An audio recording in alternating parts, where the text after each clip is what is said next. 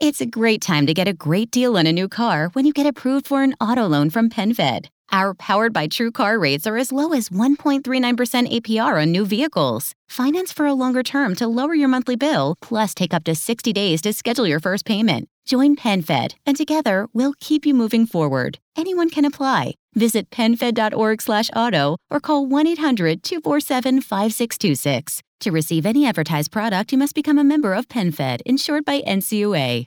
The available AKG 36 speaker sound system in the Cadillac Escalade provides 360 degree sound, not just here or here, but everywhere. The 2021 Cadillac Escalade never stop arriving.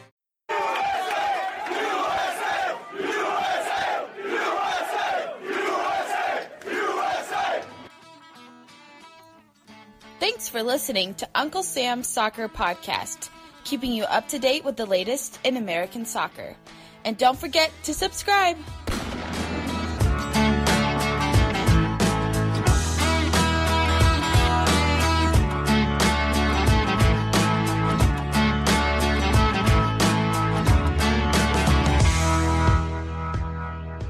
Welcome back to Uncle Sam's American Soccer Podcast. If you haven't already, be sure to go back and listen to myself, Stephen Jodrin, and our guest, Joseph Lowery, talking about the U.S. men's national team training camp, the U.S. men's national team as a whole. You can follow me on Twitter at Armand Kafai. You can follow Stephen Jodrin at Twitter at Stephen Jodrin. And you can follow Joseph Lowery, our special guest from The Athletic, on Twitter at Joe and Cleats. Let's jump into the episode. So we just got done talking about the U.S. men's national team in our last episode. Now we're gonna talk about everyone's favorite league. Come on, come on, you guys gotta stay with me. All right. Say Major League Soccer. Come on. One. One, two, three. Indian Super Major, League. Major League oh Soccer. my God, what the Indian Super League? You don't even watch the Indian Super League. I have. You've never watched the Indian Super League. Yes, I have.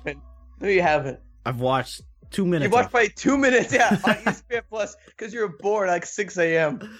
Yep. Because I've done the same thing. There you go. I think we all have. It, I, I, yeah, it's not good soccer. But on, they're on a, actually, on a side note, guys, where does Major League Soccer rank as far as the world leagues? Do, wow, has- you're really throwing a, a question like that, like right off the bat, man. no, but Like, has has it changed the last couple of years, or are we still bubbling on the same as it was three or four years ago? oh, it's changed. I mean, come on, with a team like Atlanta United coming in with their fun, and entertaining football, their loud, their loud crowd, and the players that are now coming to MLS is definitely changed perception wise. I think perception wise, it probably is starting to change. I'm not convinced on the whole it's necessarily risen a whole lot in terms of other leagues, but I'm optimistic that it, it is slowly changing and definitely will rise. Yeah, yeah, no, I think uh, you're right there. I think on the club level, like individual clubs, it cha- it's completely different from Atlanta to Colorado to the Revs to LAFC to Seattle and TFC. Like you know, every club is on its own level. And discussion for another day. I thought I'd throw that out there since we're talking about the Indian Super League. Now, listeners, we're chatting about the philosophy of MLS draft, and then we're going to get into a different philosophical issue of FC Dallas versus the Atlanta United model. So we'll, talk about that, but let's get to the draft. Now, Armand, you have really awesome feelings about MLS draft, don't you? I hate MLS draft, but I I think yesterday, uh, well, we're recording this on what Thursday, so on on Wednesday we saw a trade uh, happen between the Philadelphia Union and FC Cincinnati. Uh, the Union, basically, Union Sporting Director Ernst Tanner came in, looked at, went to the combine, and said, "Yeah, we're not going to get any of the guys. We don't, we only think two or three guys are going to really be good for developmental purposes. So we're not we're we're not going to pick." And he traded all their draft picks to FC Cincinnati for a grand total of one hundred fifty thousand dollars in uh, ge- uh, general allocation money, or as we call it, GAM on this show. Uh, they had a 13th overall pick, and then you know some other irrelevant picks in there. And Tanner was quoted in uh, I'm referring to an article on Pro Soccer USA. You can read my stuff there as well. Um, sorry, I had to throw a plug in there. I had to. Uh, he said the level of MLS has increased a lot, and I think that the level at the universities has been more or less the same. There's quite a big gap. Of what I've seen, there are a lot of players who are quite okay for the USL level, but doesn't make us better in MLS. Uh, I think Stephen, Jake, and I had a good discussion about this uh, off the mic, and I'll bring it to you. Uh, bring it to y'all in a second. But Joseph, what do you think of the draft as a whole? It seems like it's losing relevance year in and year out. We, we've we're hearing reports that values for draft picks are lowering. I think a value for a draft pick last year was around you know six digits, but the Union trade all their picks for one hundred fifty thousand dollars, uh, one hundred fifty thousand dollars in general allocation money. So it seems to have gone down a little bit, but overall, it's is. Do you think the draft's a good asset for teams to utilize? Mm, uh, honestly, no, not really. I think I think Tanner kind of has it right here. There's not the the level of players that are being drafted are not necessarily Major League Soccer level, and I don't think anyone expects them necessarily to be at that level right away. But you know, for a team like the Union, what's what's the motivation for them to draft players when they have a USL team that they can you know filter their academy guys through or, or assign players that they can assign from a wide wider pool of players that they can bring in I, mean, I don't know what the motivation is for them to, you know, to get all excited about the draft when they have other resources that they can use that are maybe even uh, more functional. Doesn't doesn't this illustrate the problem within U.S. soccer structure that here's MLS, this up and coming league growing. Now it has surpassed the college ranks, well past college ranks, in the point that it's almost insignificant, meaningless. So if you're a youngster, you can't get into an MLS academy. What do you do? You go to college. Well, if you can't go pro, what, what are you doing, right? So MLS has a really tough task on what to do. But this is a, a broader issue is what's the college game even worth anymore?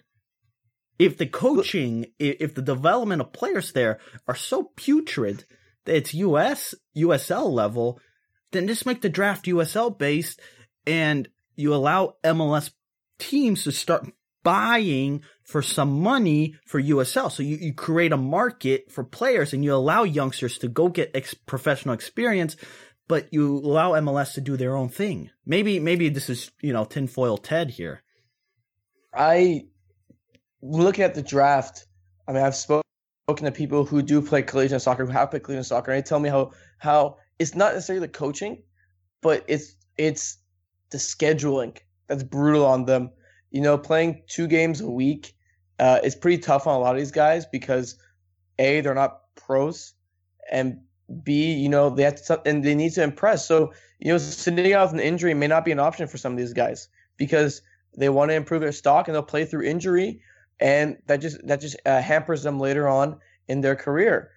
It, the, the draft, I think, coaching wise, there is there is some value there.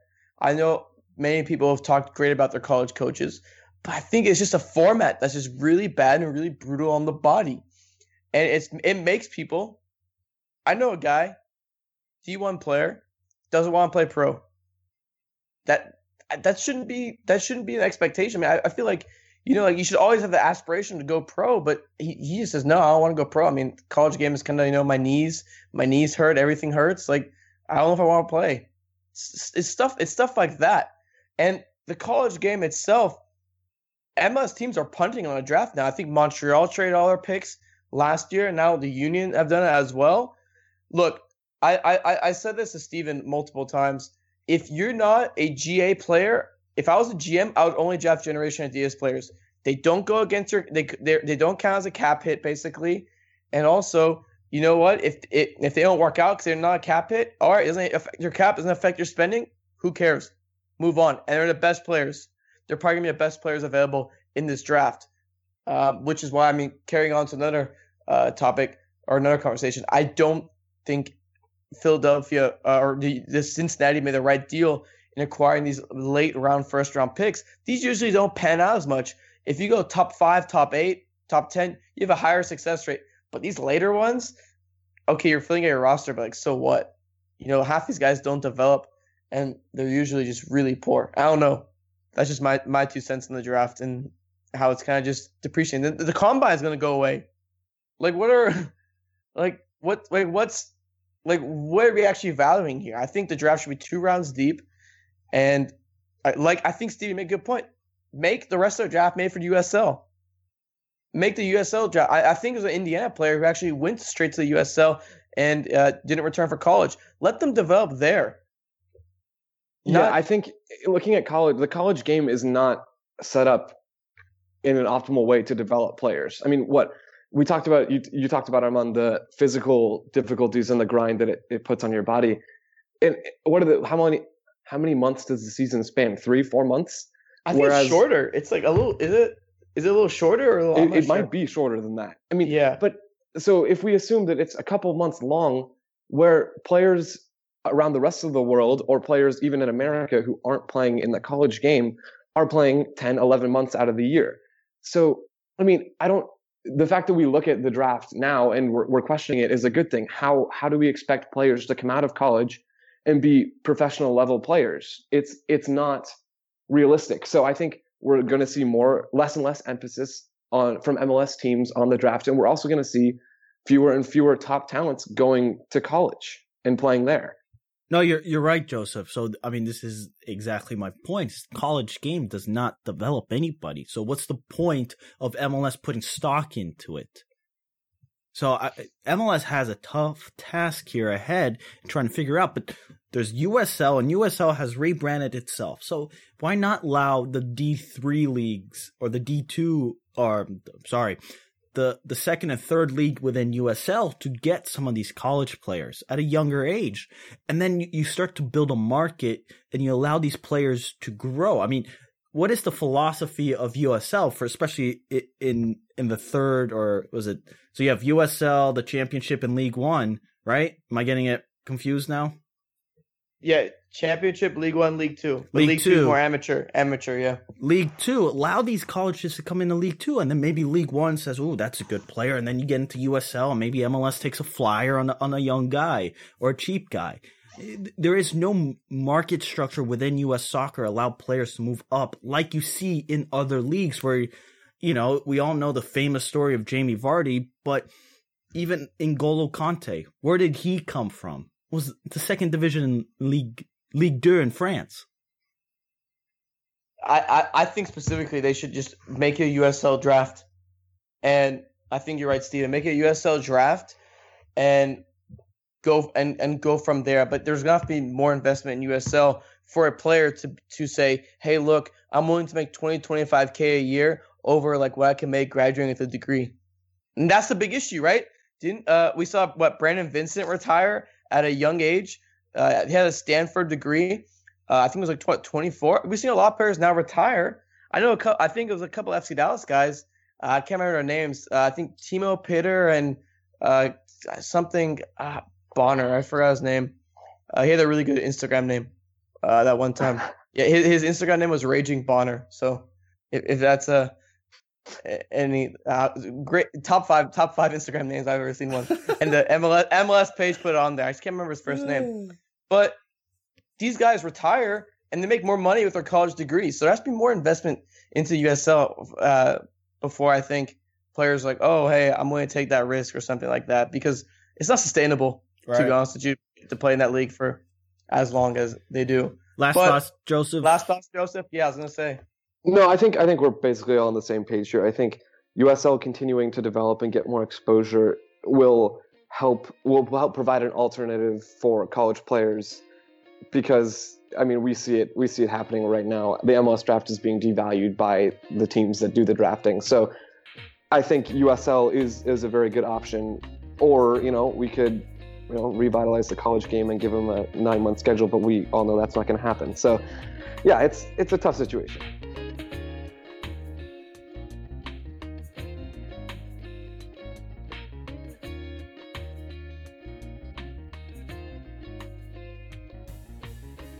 So let's talk about another philo- philosophical difference.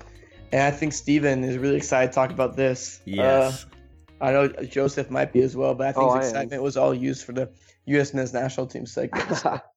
um, it's a philosophy between FC Dallas and Atlanta United, and specifically these two. I think a quote popped up to me and Steven. Uh, he was uh, Luchi Gonzalez, the new head coach at FC Dallas. I actually have a couple interviews with him on Pro Soccer USA. I got to plug it again to the FC Dallas quota. You know how it is. Um, We've maxed that quota. yeah, we've maxed that quota. Uh, he spoke about you know using the academy to win championships and sell young players. He says to Extra Time Radio, FC Dallas has a unique opportunity to use the academy to both win championships and sell young players, just like the best clubs in uh, Portugal, Holland, Belgium, and Croatia do. Uh, there isn't one way to win MLS. It doesn't have to be development or winning. We believe we can do both. Now the Atlanta United method seems to be a lot different. They seem to buy up. They seem to buy up and coming South American players, put them in their uh, put them on their squad, and you know spend lots of money. So there's a huge debate between, hey, can you develop to win, or do you buy and develop uh, that already developed talent to win? I think it's a really interesting dynamic. Yes, Armand, perfect. This leads to my question. When is the last time an MLS winner, name it, Joseph or Armand, or just a tweet us, Unc Sam Soccer Pod, that won based on the academy? Because quite frankly, I haven't seen that. And we can go through the list if you want. Yeah, I was actually I pull up the list. I mean, But- do the do we count this past season's Red Bulls as winning or as using their academy to get them at least to a supporters shield? That's a genuine question. I don't know. I think yes, you can. That's a good good point. But uh, let's just. But no, the- we talk about no, no, no but let's. But here, the the way I think about it is this, and my mentality has changed. Um, I used to think the Supporters Shield had a meaning. No one cares. The MLS Cup or bust. I MLS That's fair. That's fair. Armand Armand has uh, finally made the the walk of faith to my side. Welcome, well, here's buddy. The thing. I mean, when you when you when you when you uh uh look through um you know just his the, the history and you see a team. No one talks about uh, the Red Bulls being Supporters Shield, and this is being someone in MLS media. Yep, We care, but Three no and one six talks about years. it, and no one cares. No Three one cares. Six years. It's Three. the Red Bulls always choke when they go to MLS Cup or MLS playoffs. That's what we talk about. No one talks about the whole uh, supporters shield. That's crap. All right, Uh, but so Atlanta this past year they spent. Toronto in 2017 they spent. How about Seattle in 2016? They spend? Yes or no? Yes. Yeah. Okay. Yeah. Uh, Portland in 2015, two to one win over Columbus. They spent money. Correct. Yeah. 2014 LA Galaxy versus the Revs. Both clubs spent money. Was that the Jermaine Jones game? Yep. When Jermaine Jones spent. Yep. So you can go on through the list.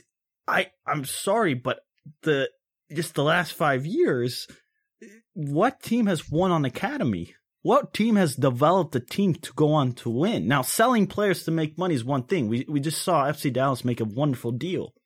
Yet he had not contributed a single second to uh, uh, MLS or FC Dallas in on the field play or even you know anything like that. Yeah, sure they made money, but I, I think going after young players and developing through the the academy is a lot more difficult in MLS than it is in Portugal, Holland, Belgium, Switzerland, Croatia, all these smaller nations. And can I jump in? I I think I agree with you, Stephen. Why is it more difficult for a team like FC Dallas, as an example, to develop talent and you know compete for a championship than you know teams in the Netherlands or teams in Portugal and Belgium, et cetera? What what makes it more challenging?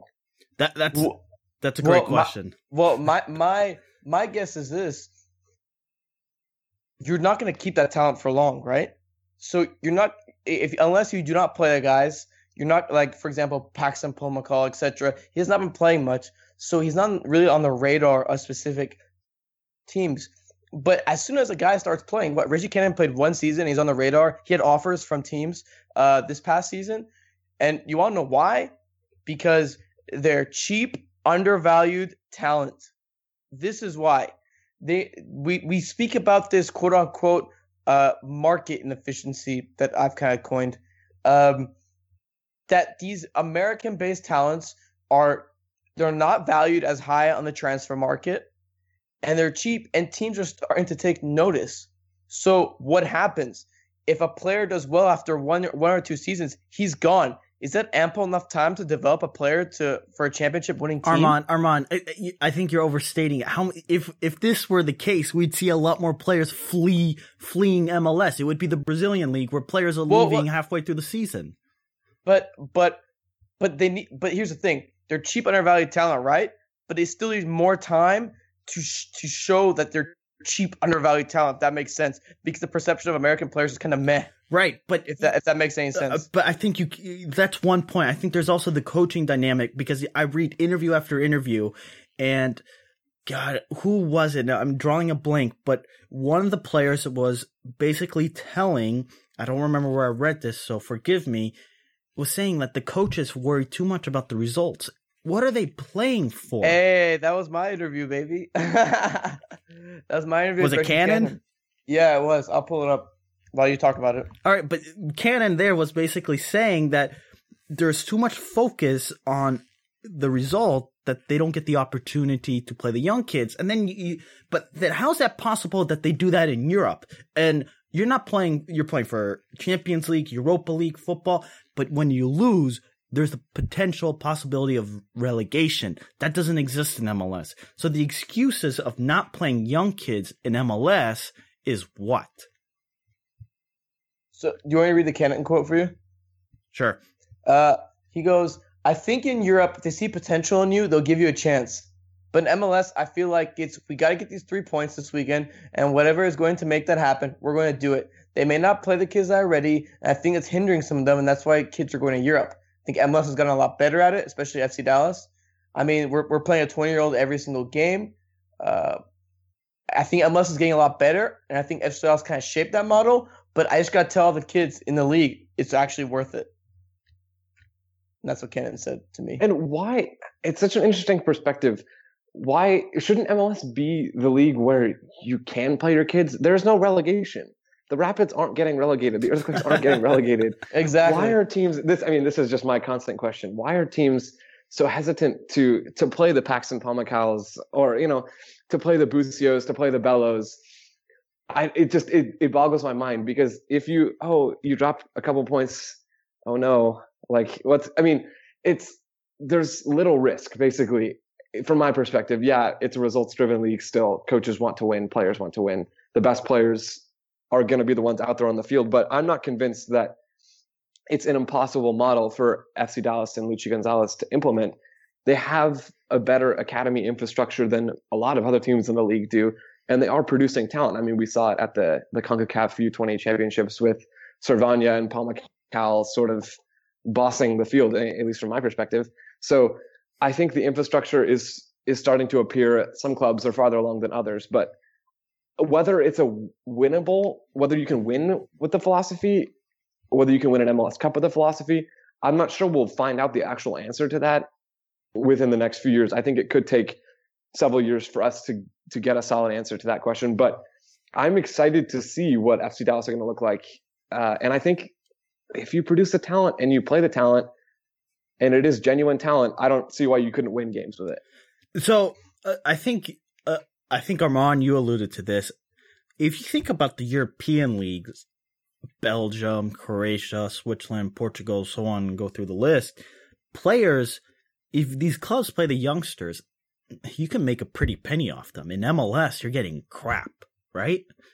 So if FC Dallas is producing these talents now, like say a Tyler, even with the Red Bulls, is they're not getting near as much as if these players were the same age playing at the equivalent of that club in Europe.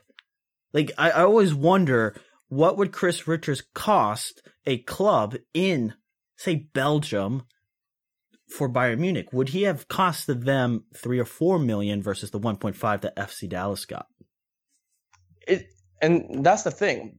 The it's undervalued thing so when a player is, is going to come up and you know is reaching you know because a lot of these players that come in kind of raw and they work and they and then they work their way up with experience. I mean cannon didn't come in and boom off the scenes immediately and was like wow this guy's amazing. No he worked his way and developed confidence going up and down the pitch and that's when we started talking about oh wow reggie Cannon might be one of the best right backs in mls that's when we started talking about the, the, these things not not from the get go. So it takes time for these guys to develop. And I don't think we've even seen the best of Reggie Cannon just yet. And as soon as that happens, they're gone, and they're gone because they're cheap. Yeah, no, that's the most important thing. but the the juxtaposition with Atlanta is not like Atlanta's going out there and signing 50 million players. They're still signing young players, hoping to make a pretty penny off of them. So the philosophies aren't necessarily all that different. What is unique is Atlanta spends the money to bring in young talent from South America. FC Dallas is looking within. And obviously FC Dallas has had some sort of success over the course of the last couple seasons, but it's always caught them short. Atlanta, I think, maybe learned their first year, and that was ulti- ultimately got them over the top this past season, where they won MLS Cup. So you're, I think, Joe Joseph, you're completely correct in the sense that we don't really know which philosophy is going to go further or is going to be more successful in the long run.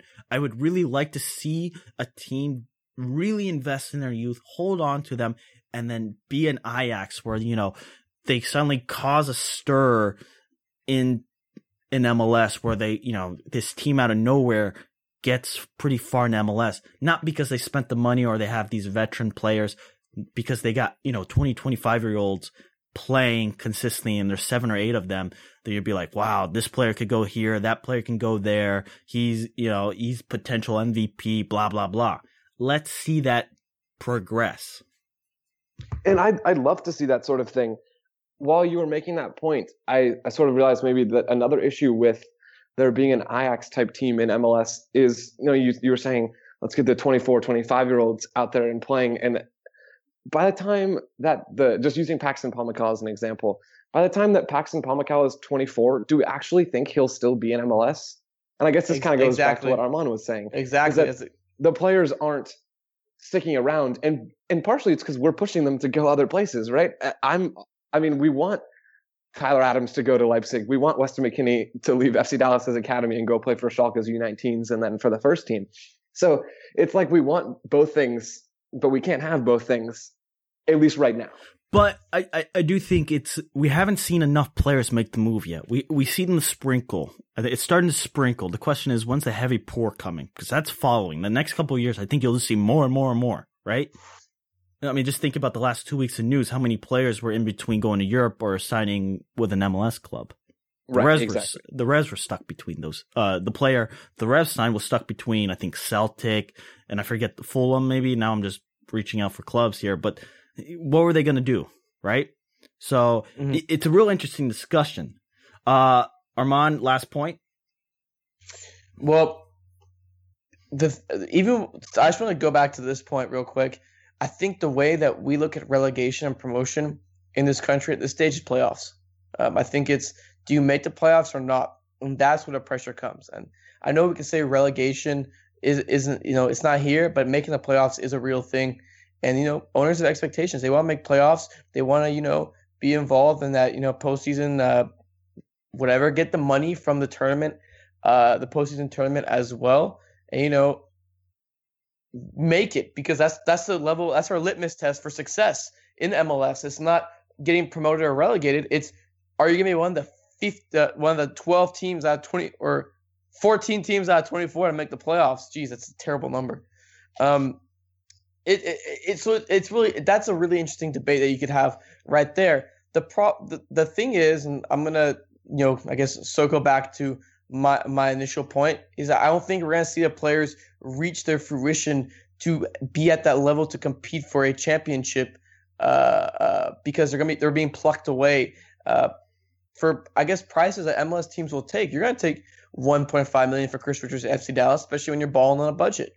You know that's that's great numbers uh, for for you. And the thing is that the thing I would like to see is if a guy like George Bello, which I know is Joseph, one of Joseph's you know favorite little uh, homegrown players, uh, if a guy like George Bello can break into Atlanta, uh, now all of a sudden you kind of have a situation, and maybe an Andrew Carleton if he's not partying before the MLS Cup, um, you're gonna have a situation where you have some homegrown Spurgano spending, and you know I hate to be that moderate, but if we can get that hybrid of both, Well, the dog. Now we're Armand, talking- you're making now- way too much sense for MLS Now- and MLS now- executives. They're not going to listen. Now, now you- we're talking. Now we're talking about you know you have hit the sunlight in platonic terms.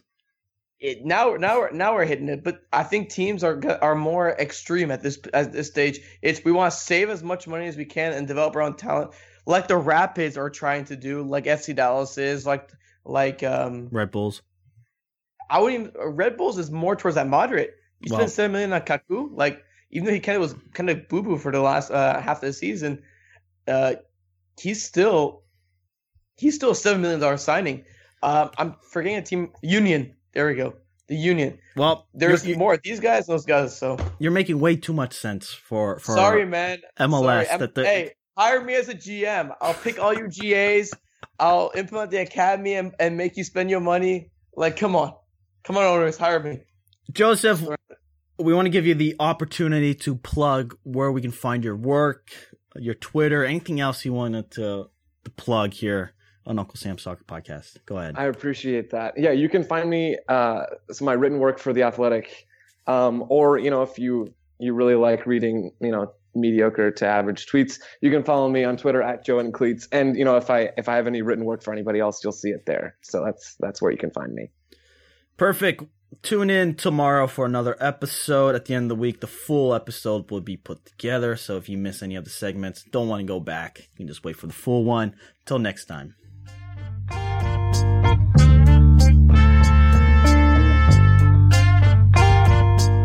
From regular expenses to occasional splurges, there's a lot to buy. Why not get cash back every time you spend? With a PenFed Power Cash Rewards card, you get cash back on every purchase. That's everywhere, every time you use it. You can even earn a $100 statement credit when you spend $1,500 in the first 90 days. Visit penfed.org slash powercash to apply. To receive any advertised product, you must become a member of PenFed, insured by NCUA. The available AKG 36 speaker sound system in the Cadillac Escalade provides 360 degree sound, so you hear studio sound on the road. The 2021 Cadillac Escalade never stop arriving.